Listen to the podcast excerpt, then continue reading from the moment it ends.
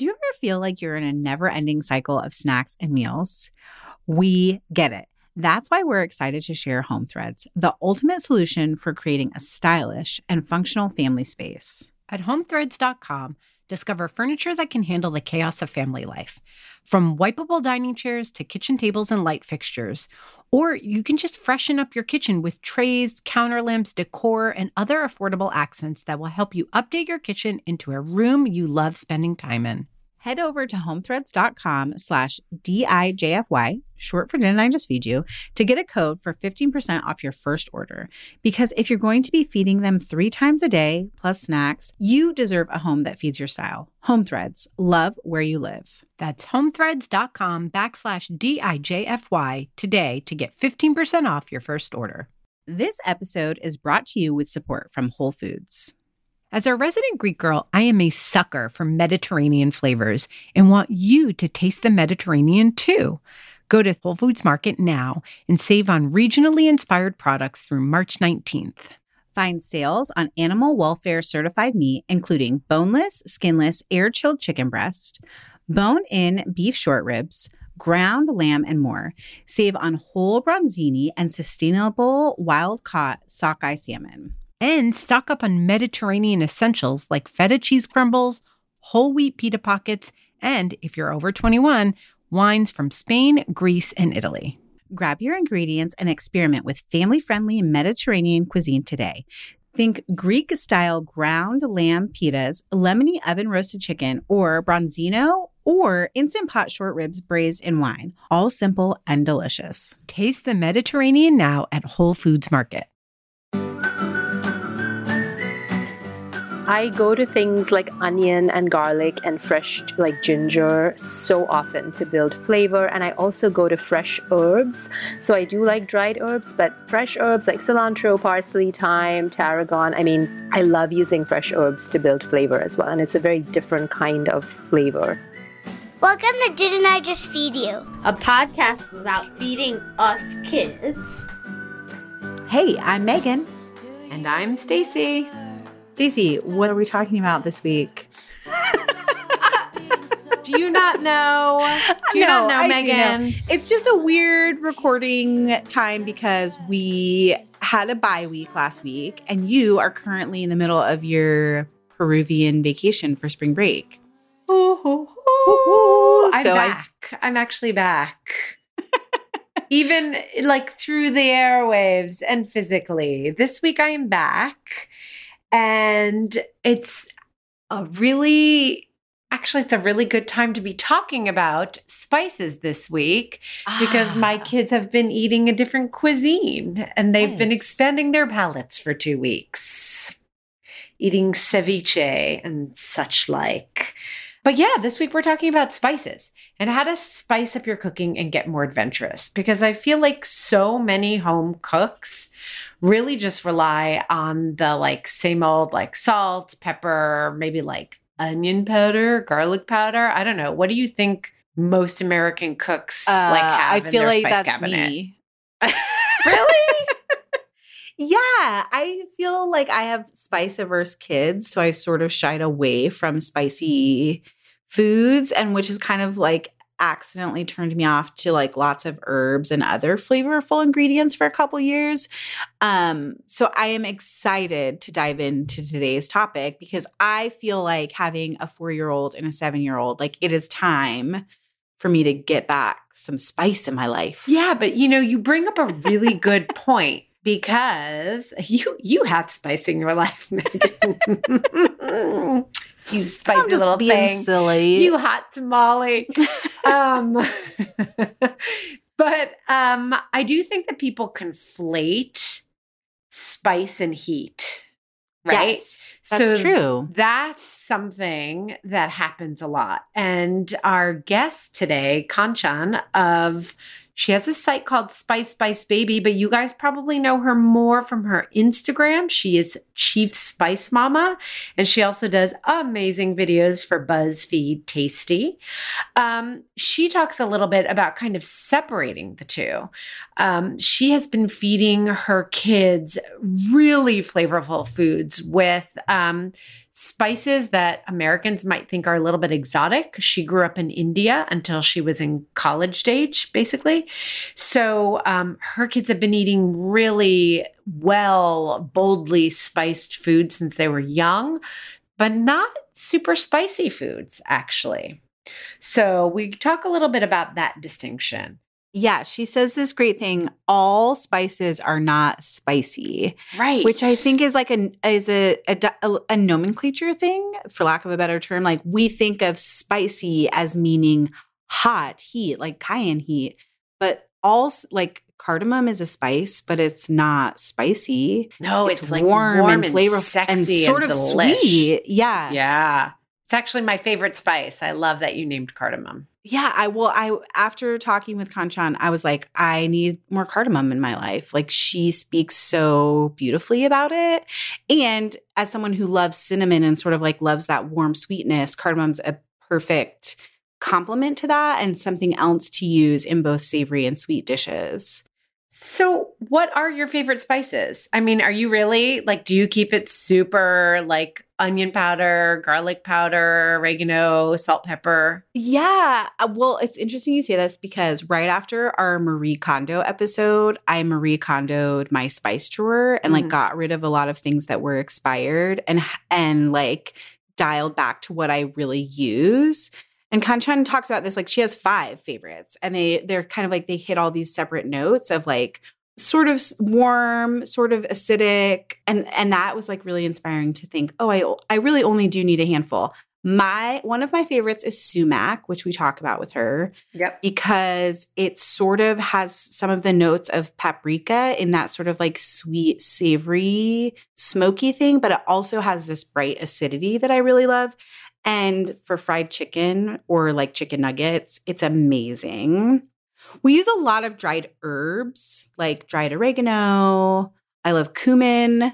I love cinnamon and nutmeg. I love them in partnership or separately on a daily basis i use a lot of garlic and onion powder and and or garlic and onion as them their whole selves what about Yes. you what are your favorite oh, spices Oh, so my spice drawer, I also I clean it out regularly. Um, and Kanchan's going to talk to us a little bit about why that's important and making sure that your ground spices that you don't keep them around too long. So Yes. I cook with spices a lot. I have a ton of them, but I buy them in small quantities and I try to rotate them out. But um, I really love um, spice combinations. Mhm. We use Zatar all the time. Which what is in zatar you don't have to get it exactly correct if you can't remember but Yeah, it's like so it has- spices and seeds and herbs Yes, it has sesame seeds for sure. It has, I think it has a little bit of oregano. Um, I think it might have some thyme Yeah. in there as well. Um, does it have some cumin on it in it? I don't know. I think it might have some. It has sumac as well. Um, but we'll put it in the show notes. It's a great question, but it's a Middle Eastern um, spice blend that's really delicious.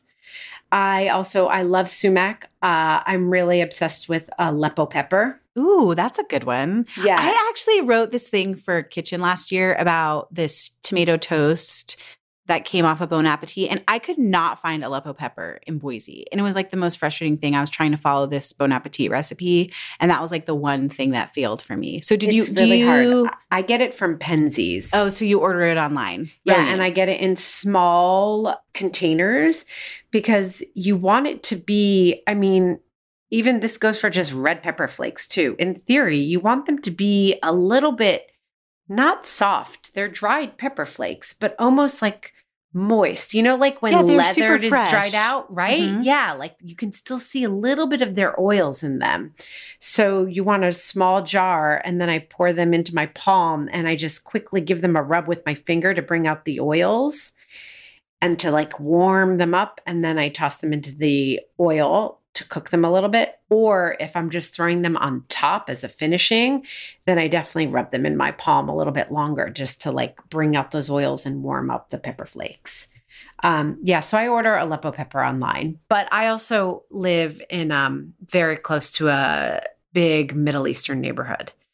And I have a lot of Middle Eastern bulk supply stores, food stores nearby. So yeah, I don't in a pinch, I can get it nearby. I don't think we touched enough on like buying spices in bulk. yeah.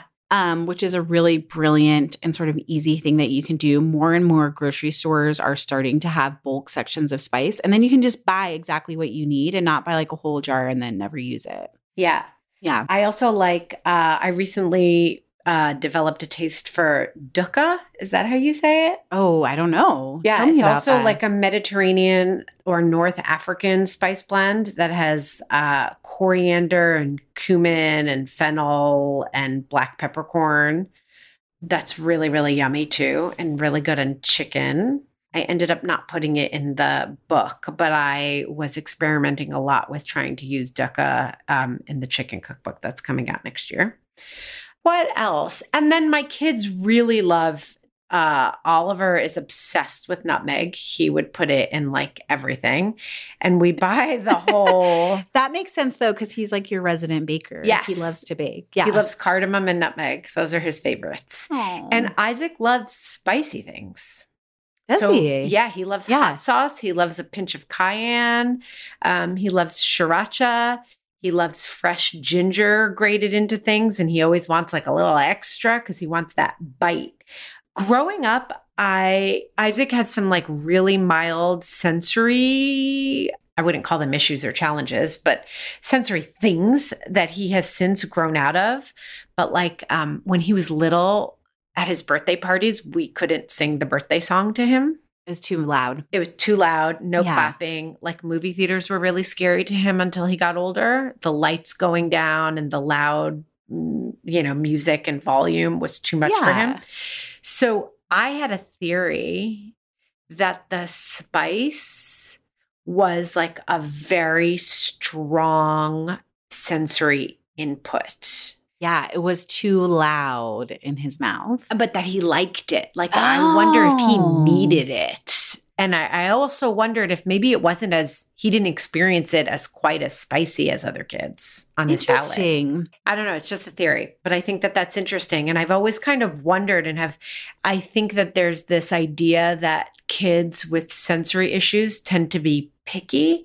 But I have heard of some cases where kids with sensory issues sometimes really also like spicy foods. So, anyway, that's something, that's just something to think about. If you have a kid who has sensory issues, maybe picky, but maybe they like a little like heat or a little spice or a little something that just gives them a really good strong input. Okay, but that's a palate. really good point to bring up and also might be a good segue into our interview is that we as parents we spend all this time doing sensory development for our kids, right? Like we do playing in the rice bins or playing with Yeah. play-doh, like these tactile things. But spice is a sensory yes. um, tool that we do not use enough, right? That is so smart, Megan. You're so right. If only I had applied it in real life to my own kids because they're both like spice averse, but there's still time, right? Like That's I'm what Jill excited Castle to would st- say. Yeah, I'm right? excited to start introducing more dried herbs and spices, not necessarily more spicy food. Stacey, why don't you introduce our guest Yeah. today? So, and Kanchan, our guest today, is also going to tell us get really practical with us. Like, how do you cook with spices? Which ones should you have on hand? And so on. So, without further ado, Kanchan is the woman behind the site and eponymous book, Spice Spice Baby, which we will link to in our show notes. But like I said earlier, you probably know her from her fantastic Instagram, we can't get enough of, Chief Spice Mama. And she also does videos for BuzzFeed. But if that wasn't impressive enough, she also has a PhD in biomedicine from Harvard University and training from the Institute of Integrative Nutrition. And she also believes that spices have powerful health boosting properties. And she's a kick ass cook. So, who else would we invite to talk about spices with us? So, if we're talking to the chief spice mama, the first question has got to be what is your absolute number one favorite spice? And just one. And is there some spice that you absolutely cannot stand? Such a tough question, but it's like asking me to pick my favorite child. Um, yes. We'll ask you that next. Just right, right. At least they're not home, so they won't be listening.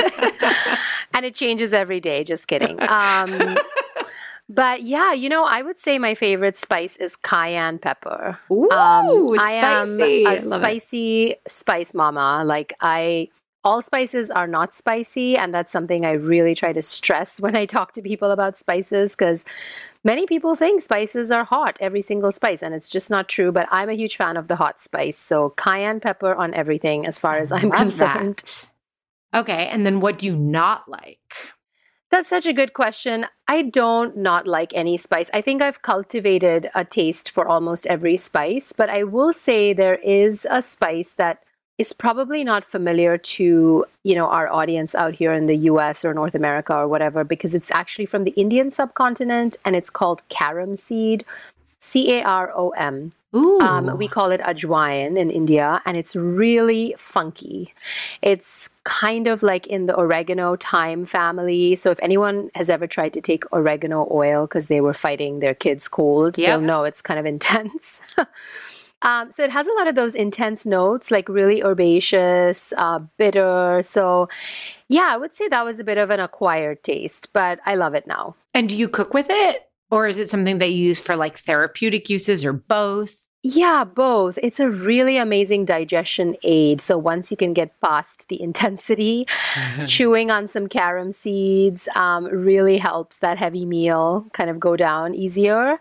Um, I do use it for cooking, though. I don't use it that I don't use that much of it, and I don't use it that often because I think the bitter notes are quite off-putting for kids, and I'm always trying to cook just one meal for everybody. So yes, yeah. So right now, I, I feel like I just chew on it when I've eaten too much at dinner.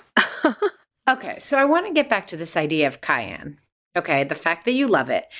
Tell us how old your kids are and how you deal with spiciness when it comes to your kids. Do they like it?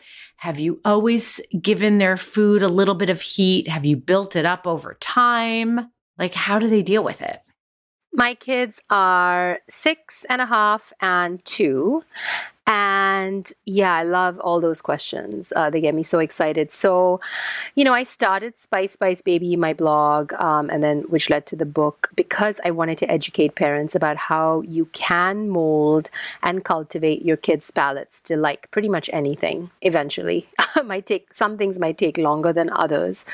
But I'm Indian um, originally, even though now you know I've lived outside of India for a long time but eating spices all day, every day comes very naturally to me. So, of course, when I started to give my son baby purees at seven, six, seven months of age, I started to spice them up. Uh, now, I didn't go to the hot spices first because my gut and my intuition told me that that's probably not the best place to start for a seven month old. And I just felt like there was this world of spices to explore that weren't hot and that were flavor enhancers, aromatic, and really wonderful to build that whiter palate and that more adventurous kind of, you know, taste those adventurous taste buds. So, for example, I would make pear puree um, and I would add a little ground cardamom, which mm. is floral, luxurious, and not spicy at all. And he loved it. Or I would add cinnamon to sweet potatoes, um, really, you know, simple combinations of that nature. I would add turmeric to like avocado and lentils. I waited to add the spicy spices. And frankly, if you try to identify the spicy spices, there really aren't that many. Cayenne and the chili pepper family is definitely the most well known. Um, and I have only now started to give my six and a half year old cayenne pepper. So he has had some accidental exposures like when we were traveling to india or we went to some like you know spicy restaurant and he's like jumped up and down and been like spicy spicy. So he does have a, a very wide flavor palette but he will react to hot food and jump up and down like any other kid and i'm cool with that. Like i don't need him to be inhaling Szechuan peppercorns by the boatload to be an adventurous eater. You know, I think the hot, spicy acceptance, the hot spice kind of acceptance comes with time. But I feel like he's at the point now where he has a more robust, you know, tummy and tongue. And so I do add a little cayenne to say like a chicken curry.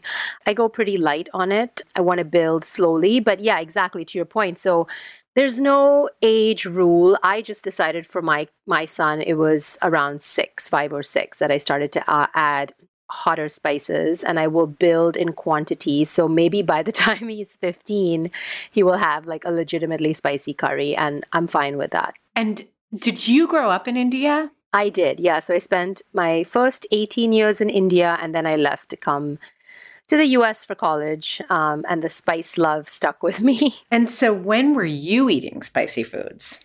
You know, um, I actually asked my mom that question. So I'll tell you a story. I was in India a few years ago, and my nanny, um, we ha- I had a nanny when I was growing up, and she also was our cook. And she came to visit. She's retired now, and she's lovely. And I was making a lentil dish for my son at the time. He was three, and these were just your like mung beans that you know you've stripped off the skin, so they're yellow lentils, and you just cook them with cumin seeds and garlic and turmeric, and they're really simple and really delicious. And she was standing by me while I was cooking them, and she was like, "Why aren't you adding the green chili?" And I was like, well, he's three years old, you know?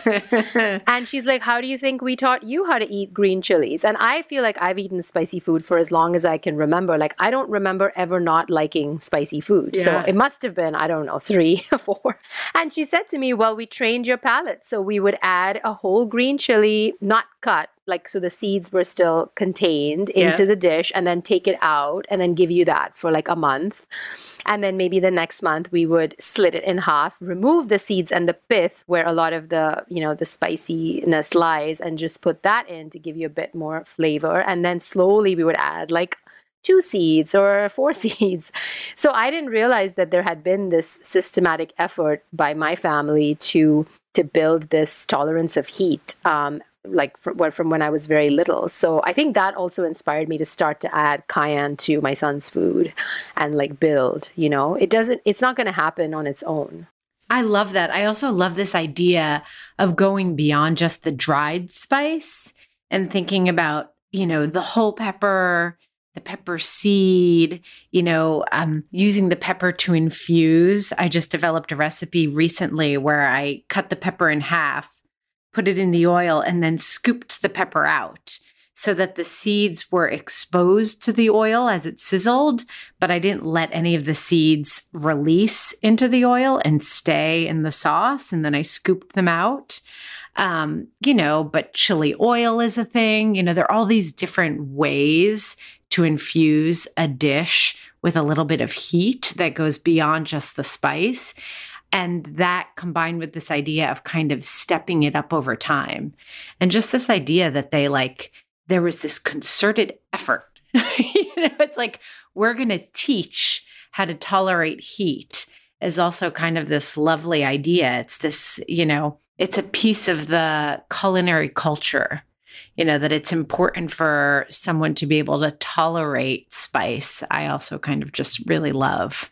Yeah, and I love that about the slit, you know, chili pepper in the oil and how you can extract from that one plant or fruit or whatever, like so many different qualities depending on what part of it you use or in what form you use it. I think that's, yeah, just such a lovely, fun um, addition to like our cooking process and arsenal and I will say the other thing is like in countries like India, where spicy food is just, you know, part and parcel of every day. And also, we, when we had traveled to a southern province in China that is uh, has a lot of spicy food, the Sichuan province, there are no children's menus. Um, so this idea that your kids would eat like a bland version of the dish just doesn't exist so that uh, you know and i think again like you said there's this big effort in the culture to educate the palates to catch up with the food of the culture so when you're cooking at home here in the States with your young kids, are you mostly cooking with dry spices? You know, we talked about peppers and fruits and vegetables as a way of also spicing up food. But are you really going to your spice cabinet for the most part to build layers of flavor? Ooh, I personally do. I want to ask are you using whole or ground spices? And do you have a rule about that? Yeah, so I do have a rule. Um, I'm probably a little bit draconian because I am the spice mama and have to be strict, but I will share leeways that I will allow. Okay. but no, so to answer your question, um, I think I use spices a lot for sure, and I predominantly use the dried ones. Um, so I, you know, it's harder to find like the fresh green chili. I have to go all the way to Little India to find it. So I'm I'm usually using the dry spices. Um, that said, I go to things like onion and garlic and fresh like ginger so often to build flavor. And I also go to fresh herbs. So I do like dried herbs, but fresh herbs like cilantro, parsley, thyme, tarragon. I mean, I love using fresh herbs to build flavor as well. And it's a very different kind of flavor, you know, uh, like a vibrancy almost at the end of the dish. Um, in terms of ground versus whole, the rule of thumb really is that once you grind the spices, you activate a lot of their magic, uh, which is a good thing. You wake them up. But then as a result of that, they start to lose their potency and aroma pretty quickly. Um, I would say six months. So you know, after you've ground the spice or you buy, so when you buy a spice that's pre ground, you can safely imagine that it's been sitting on that shelf for, I would say, more than six months. So you're already Yeah. buying a spice that's kind of past its prime. It doesn't mean it's bad or it's going to hurt you. It's just, it just means that you're not getting all you could from the spice in terms of flavor, aroma, and all those wonderful things. So I like to buy my spices whole and then grind them in smaller batches myself and use them up within three to six months and then grind some more. It's also actually more economical. And I use a little spice grinder, just like a Cuisinart or whatever um, coffee grinder that I dedicate to my spices only. And I will say that some people are really into that and they're like, you know, oh, that sounds so great. I'll try it. And then some people are like, are you kidding me? Like one Yeah. a- additional thing I have to do. And to them, I just say, okay, please don't not use spices because you're not going to grind them yourself. I want you to use them. So buy them ground, um, but you don't buy like a huge bottle. You know, just buy like smaller amounts, use them up quickly, store them away from heat and light. So don't store that. Don't store them near the oven or the microwave because that's again going to exacerbate the loss of like wonderfulness. Um, and uh, yeah, just just keep them away from heat and light, airtight containers, and use them quickly. That's really great. And when you, okay, so you're mentioning small quantity, that's really hard to find in the supermarket. So I- I don't know if you have a specific recommendation. I know some of the spice companies now have the smaller jars. I think of them as thimbles. They're not thimbles at all. I don't know. But compared to those big tall jars, um, they're kind of like a quarter of the size. But I've recently, I would say in the last, I don't know, several years, have discovered these great online spice stores. Mm-hmm. Um, Penzeys is one that I really like. And I've also discovered that they're opening brick and mortar stores, um, not in New York City, unfortunately, that I know of at least, but I found one in Philadelphia. Um, and I know there are others. So it's not like a particular plug, it's just one that I found that I like. And you can buy in smaller quantities. And it's great because also the selection is massive. So, where do you buy your spices? Do you have any specific recommendations? And do you have a specific recommendation about like what quantity people should be buying their spices in? Yeah, so I'm definitely a spice snob. I'm sorry. Um, you know, I No, We you- that's why appreciate we that. want you here. Yes. Yeah, so most spices that you get in the market are pooled from multiple spice growers. Um, oh. so they're like co-ops, you know. So if you were to try to trace that spice back to the original farm where it grew, you wouldn't be able to do that. It's kind of like drinking a wine from a particular like domain or, you know, versus like the whole region or whatever. So yeah, yeah, yeah. um, so I love the single origin spices because once you try them, you'll just never go back to the pooled. There's just, I mean, there's just something so magical and like extra about yeah. the flavor and the aroma and everything. So I have a few companies I love. Again, this is not, you know, I'm not plugging them. Uh, they're friends of mine. They're entrepreneurs. It's, it's kind of like a small world. There's not that many people really bringing single origin spices to the market because you literally have to go travel and find this farm in the middle of nowhere in like Guatemala and like get all the certification and you know bring it back so it's not an easy endeavor but the couple of entrepreneurs that are doing it i'm huge fans of so the two brands that i love um, the first one would be be Burlap and Barrel. That's and you can put it in the show notes maybe. They uh, the guy Ethan is just a lovely uh, person. He he basically sells these single origin spices on his website, and you can actually use my code Chief Spice Mama to get a free spice jar. I love it. His spices are next level. They're amazing. He just went to Vietnam to source like star anise, and I can't Oh, wait to try it. He has a wider range of spices, um, and they're wonderful. And then I also love um, this company called Diaspora Co. And I think you can use the code Spice Spice Baby for twenty percent off. Um, for turmeric that's single origin from this one farm in India, it's like higher in curcumin, which is the beneficial compound in turmeric.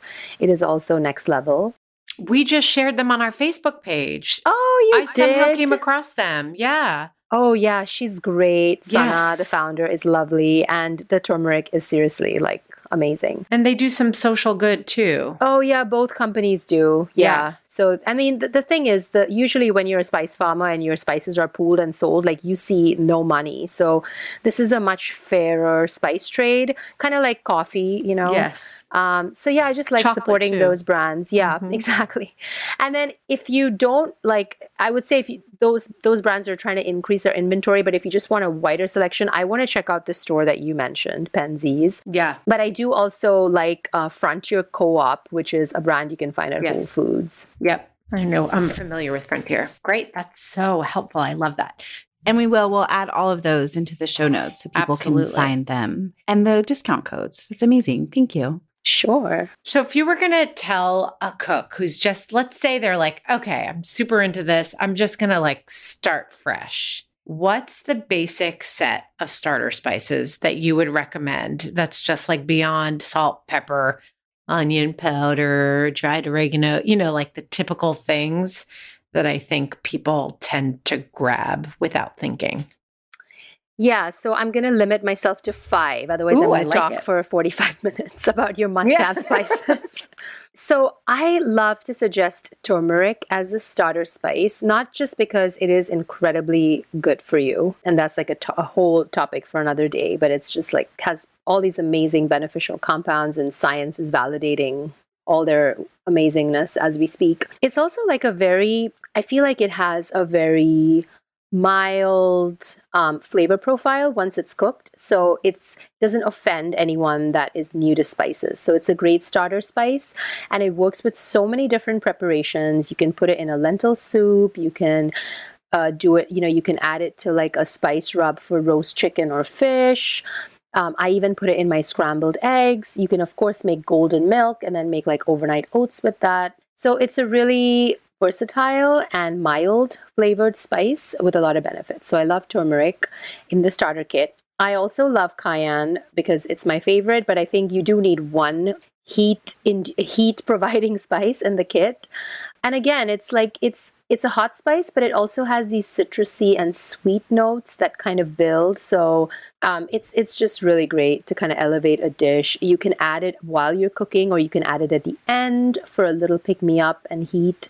Um, it's actually really lovely on fruit, like a mango, like a like a really ripe mango or a guava if you can find that in New York City, and also great with chocolate ice cream, chili and chocolate. Mm. Um, I also love sumac, which I honestly discovered only in the last five years as I started talking more about spices and exploring that world because I didn't grow up with sumac in India. It's not a spice we have there, it's a Middle Eastern spice. It comes from this burgundy hued berry on a bush, and oh, it's like lemon without the liquid. So it's just like lip smackingly delicious. Anytime you want to add lemony zing to something, you can use sumac. On salads, we roast cauliflower with it all the time, and my two year old goes crazy for it. I don't think she's ever had cauliflower without sumac. Um, it's really lovely with sweet potato fries, like you know, so many different vegetables or chicken, fish. Great on a on a boiled egg. So that's three. And then I if would s- anyone's gone to a Middle Eastern restaurant and gotten like chicken kebabs with like a deep burgundy or plum kind of speckle on it, I feel like people have probably seen it and maybe not even known what it is. That's sumac. Seriously, my favorite. Yeah, it's delicious. I love that suggestion. Then I would say cardamom, uh, because at least all of us mamas are always trying to bake things for our kids. And I pretty much put cardamom in every single thing I bake. And the reason is it's like a hack, it's a health hack. Cardamom somehow adds luxury and sweetness to things that allows you to get away with less sugar. So if I'm baking muffins or if I'm making banana bread and I add some ground cardamom, I just find it tastes like dessert with less sugar. So I love using it in smoothies and oatmeal, but also in all my baked goods in pancakes. You can put it in your own spiced chai. I have a recipe for that in my cookbook, and I have it every single morning. And it's really wonderful. And so, yeah, cardamom is just like really beautiful. So that's four. And then if I have to say my fifth one, um, I would probably throw paprika in there. So yeah, again, I think nice. yeah, it's you know it's it's in the cayenne pepper family, but it's not spicy. So the paprika spice comes from the sweeter peppers in the family. Um, really great for kids, and again has a lot of really cool health benefits and very mild on the palate. You can get a smoked paprika, which has a little bit more oomph. Oven roasted potatoes with olive oil, garlic, and smoked paprika, and you will never miss a French fry again. So good, and my kids love it too. So, those would be my kind of starter recommendations. I love that. And when you combine all of this with fresh onion, garlic, ginger, and then some fresh herbs if you have on hand, like you said, uh, cilantro, parsley, if you have that stuff in your fridge and in your, you know, pantry, you can do so, so much with that handful of ingredients. You can create so many flavors across so many different cuisines. Absolutely. And just one thing I'll say is I talk to my kids about the spices that I'm adding to their foods. And I sometimes will even get my son to help me grind up the cardamom. And it's really so fun and such a hands on way to get them involved in what they're eating. Great tip for picky kids. Um, they tend to, you know, be more likely to eat something they feel like they've helped create. So I love getting kids involved with spices, which are like such a sensory thing to explore. Okay, I have a very practical side note question. How do you ground car- cardamom? So Yeah. nutmeg, I always buy whole nutmeg. Like I cannot go back to pre-ground nutmeg. Whole nutmeg on a microplane. Yes, Yes, right? life changing. Life changing. Um, cardamom. So, Cardamom's so I'm glad you asked because lots of people have like never seen a cardamom pod. and I get the I get cardamom pods and I get ground cardamom. It's my favorite. So the cardamom pods I'll just throw in like milk when I want like a warm glass of milk, or I'll use that cardamom infused milk for my coffee or for tea. But then how do I ground the pods? okay, Do I have to do that in a grinder? Right. So in that green cardamom pod, if you were to smash it open with like Mhm. the back of a, a you know a flat end of a knife or even your like mortar and pestle, you'll see these oily black seeds, and that's actually the cardamom spice. The pod protects the seeds. So if you are using the whole pod, I always recommend gently kind of breaking it open and then adding that to your coffee or your milk or your chai. You're just going to get a lot more flavor because you're contacting the the actual spice, which is the Oh. black seeds. so you've been missing out. Sorry. Oops. okay, like for me, I'm like, uh, and drop the mic. I'm done. Yeah, Okay, proof that Megan. you we still have so much to learn about spices, right? So I have a question though about the cardamom. Like once you break out the little seeds and you grind those for ground cardamom, can you use the skins of the pods to do like what Stacy's talking about, sort of infusing or using them in chai, infusing them in liquids? So you get like a Uh, twofer almost. Yeah, you're not gonna. No, I mean, I would use I would use the whole pod with the seeds, like with the pod smashed open, so the seeds are exposed, and then put that whole kind of slightly open pod into whatever you want to infuse, because the seeds are where the magic lies and where all the flavor lies. If you are going to do a big batch and you want to grind it in a coffee grinder, you can actually just grind up the whole pods and the seeds together. You'll get a bit of a like a like a black cardamom with some shreds from the pod, and that's fine if that makes sense. But the pod alone, um, it does have some volatile oils and flavor, but much less than when you combine it with the seeds. Okay, good to know. and sort of like along the lines of talking about how you can use different parts of the pepper for different intensity, which I feel like is just brilliant and so helpful for someone who might be intimidated by using spices for their home cooking or for their kids.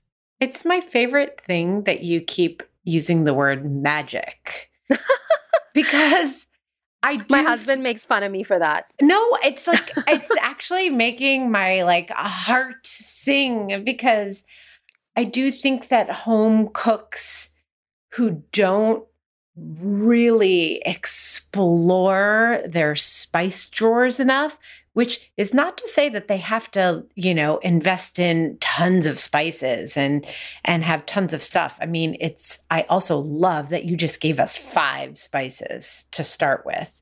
You know it doesn't have to be that you have 50 spices but just experimenting with new spices um, because they have no fat they have therapeutic properties tons of flavors. You can use them plain, you can use them in combination, and it can really transform your cooking. You know, from taking a simple, humble vegetable or cut of chicken to, you know, from plain to something completely mouthwatering or something that your child rejects, you know, like cauliflower, mm, to something that they can't get enough of. And it just really, and it's just so simple. It's a matter of knowing which spice you like or which couple of spices go well together.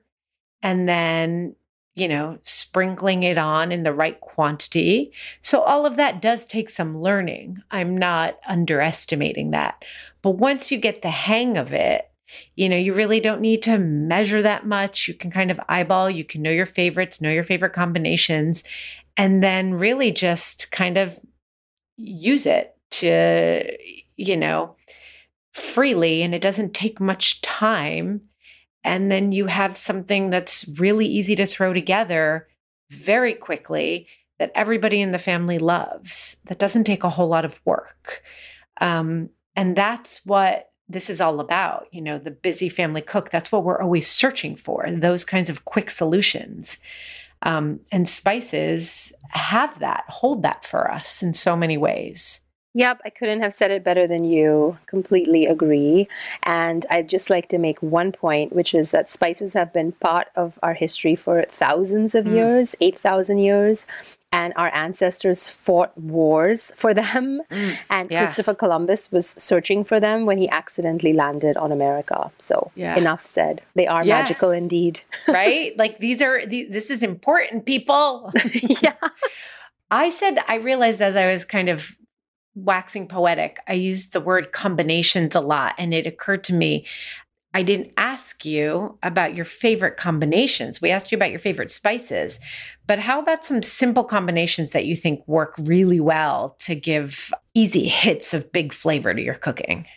Yeah. So I love to do coriander seed with garlic and mustard on chicken and throw it in the mm. oven and everybody's like wow what is this? Super simple. There's just something about the pepperiness and the lemon notes of coriander with the garlic and the mustard you know and it's literally three things in a marinade. Can't go wrong. The sumac cauliflower i will say again because it really is really really elevates cauliflower. Um, my kids love it. Uh, we literally haven't done cauliflower any other way since I feel like banana and cardamom are a match made in heaven. So I will sometimes make banana bread and definitely put cardamom there. But even if we're doing a banana like uh, nice cream, tricking the kids, you know, like freezing yeah. the I don't want to say tricking, but just whatever, nourishing the kids, let's say.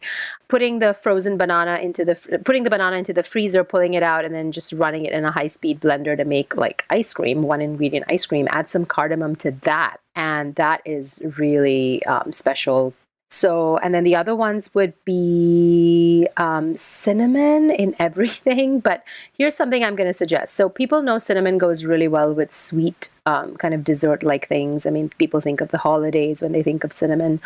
But cinnamon is really lovely in savory preparations as well. So if you're making a meat-based or lentil-based bolognese, um, you can add cinnamon and paprika to that make it a little bit more exciting. And I also love adding cinnamon to Taco Tuesday beef tacos. So we use ground beef, um, throw in some veg, and we'll add cinnamon, and it just adds this kind of smoky, peppery, sweet um, zing. And, you know, everybody goes crazy over it. That's so funny because my grandmother, so I'm first generation Greek, and my grandmother's Greek style meat sauce I don't know if you've ever had pastizo. Pastizo is like a Greek style lasagna Ooh, that's made. it sounds amazing. It's it's really good. So it's made with um uh like a bucatini style pasta, which is um long spaghetti like pasta, but it's a tube with a hole in the middle. And then uh, that's tossed with a meat sauce, and then it has a layer of bechamel on top and also like a little bit of um, meat sauce, a layer on in between as well. And the meat sauce has cinnamon in it. And she puts a tiny bit of nutmeg in the bechamel as well. Mm. And so, eh, you know, then she started making just like meat sauce on the side when she wouldn't make pastizo. It would just be like pasta with her meat sauce. And it always had cinnamon in it. So I have these very like warm, happy, cozy memories of meat sauce and bolognese Greek style with cinnamon in it. Um, and I've always wondered, I've meant to look it up and I never have, if that's a Greek thing in general or a my grandma thing, but I think it's a Greek thing. Yeah, and you know, um, historically, cinnamon was used in the preservation of meat because it has these natural antibacterial properties. So makes sense pre-refrigeration times that if we wanted to preserve you know the meat that we hunted we needed to keep it sort of safe and sterile and people used cinnamon for that. So cinnamon and meat are actually a great combination and i'm sure a lot of cultures do it and wow. that's probably why your grandma does too. So growing up in the United States, we ate a lot of Chinese takeout, and I always heard that MSG was something to avoid. It was no good for your cooking, it was no good for your health. But now, food writers are talking about how that's all a myth, and actually, it's just fine for you not only that, it actually makes your food taste delicious. And I've been too afraid to use it because of how I grew up and what I thought of it growing up. But I don't know. Do you know anything about MSG? Have you used it ever? Do you cook with it? I just like you grow up grew up um, being told that MSG was bad and you should avoid it and seek out the Chinese restaurants that don't use it. And then mm-hmm. when I mm-hmm. did, I was like, well, this doesn't taste as good. Yeah. So you know, MSG is really fascinating. I have looked into it. So it's monosodium glutamate and it's derived from glutamic acid, which is a natural um, amino acid. And it's found naturally in a lot of foods like tomatoes, grapes, cheese, mushrooms, and people think of it as lending that umami flavor to yeah. foods, which is why it's so lovely when you add it to things. Um, the data that claimed that MSG is bad for you um, were actually very shaky. And apparently, I think, if I recall correctly, the scientist that published this one paper that got everybody like up in a tizzy retracted his findings because so so somehow it's stuck that MSG is bad, but actually the data that that was based on was very shaky. So oh. I don't know that there's enough evidence to say that it's bad to have MSG. Um, you know, I will say that people respond to it differently. So personally, I can handle it in small quantities, but if I do overdo it at the Chinese buffet, I do feel just very bloated. Um, and maybe like a little headachy and super dehydrated. Again, nothing, yeah. you know, nothing like horrendous that can't be fixed by just a lot of water and maybe a, a day of like eating less. But yeah. I really think it depends. I don't use it in my own cooking. Uh, I don't avoid it like the plague, but I also don't try to eat it every day just because of the way my body reacts to it.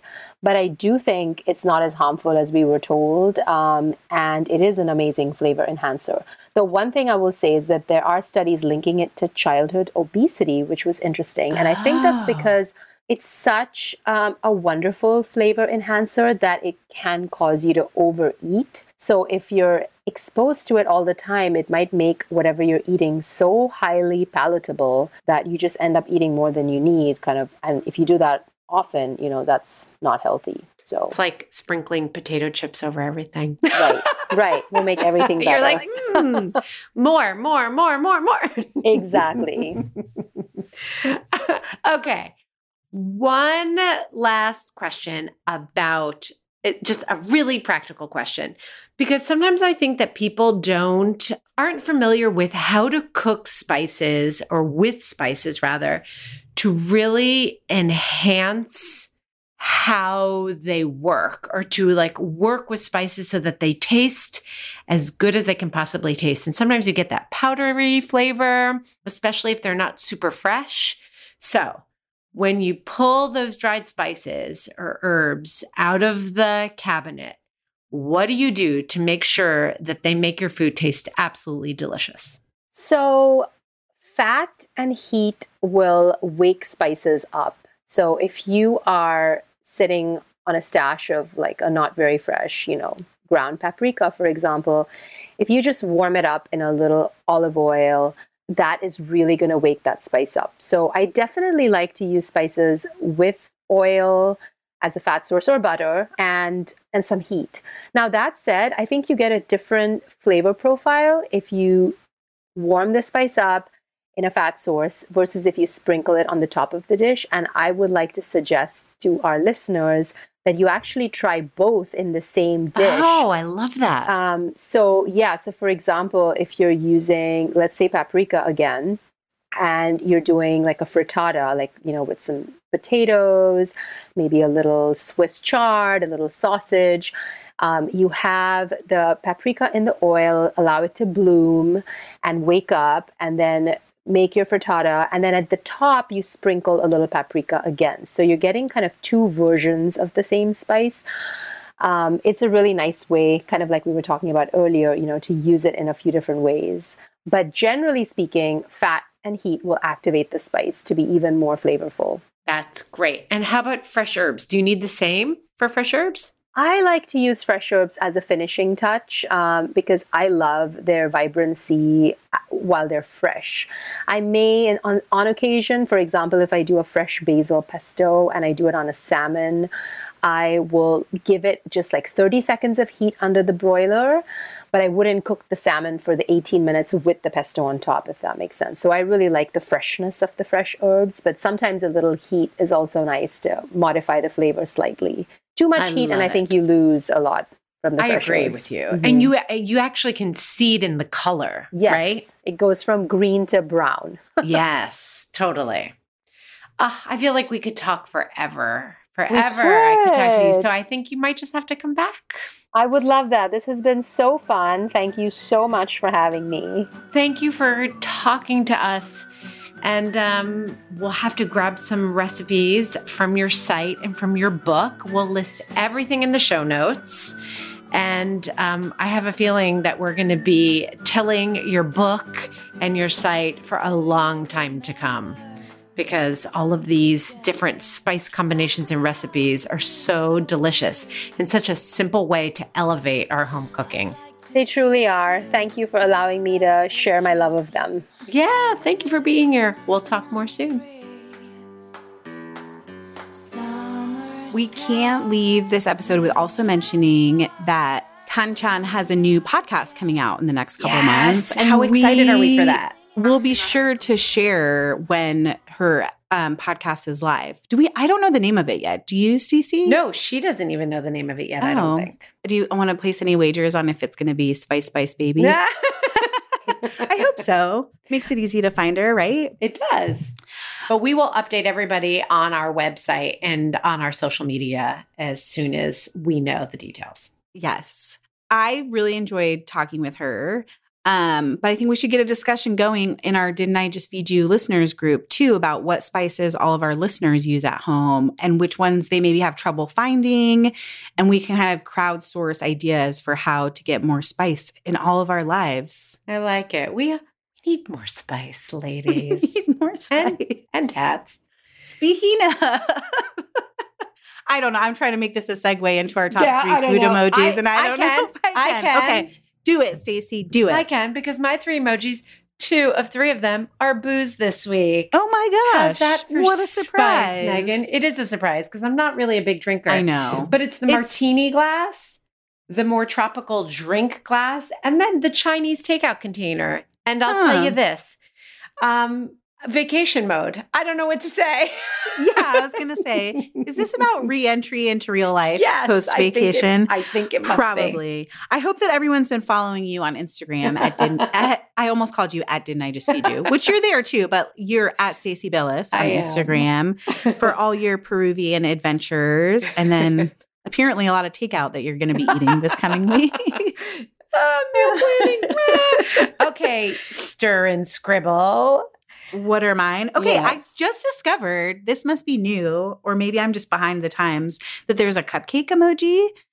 Um, I have cupcake, ch- a chicken wing. It's actually probably a turkey leg, but I'm grilling a lot of chicken this week in- Nice. in, preparation for a You story for a Kitchn. Yeah, chicken, chicken, chicken. and then the croissant emoji. Oh, Yeah, I don't know. Baked goods. We were on a hunt for um pastries while we were in Lake Tahoe for spring break. So maybe that's why. I listen, Megan. I approve. Cupcakes, croissants, and chicken. yeah, I mean, I'm down. Not a single vegetable between the two of us. Hey, spring break mode, man. Spring break mode. well, as we dive back into our real lives after spring break, be sure to find us at Didn't I Just Feed You on Instagram and Facebook, where you can also join our private listeners group. The answer to the secret question is whiskey, which is always a little bit funny because we like to joke about drinking, but both Stacey and I are kind of lightweight. It's like we have one glass of wine a week at the most. Anyways, And most importantly, subscribe to Didn't I Just Feed You so you don't miss a single episode. And if you like what you hear, please tell your friends about us and also leave a review on iTunes because it makes our hearts fill with joy. even when they tell you to stop cook- talking about your cookbook. It's true. I still love reading every we single still love one. We still love you. Our music is Good Old Times by Alex Cohen, provided by Jamendo. A huge thank you to our editor, Jeremy Enns, Samantha Gatzik, and the team at Counterweight Creative. I'm Stacy. And I'm Megan. Stay sane and well fed until next week. Thanks for listening. Don't forget to smash all five stars on iTunes and subscribe to Didn't I Just Feed You, a podcast about feeding us kids and families. Mom, I want a snack. Is that all? Are all? there more? Stay sane and well fed until next time.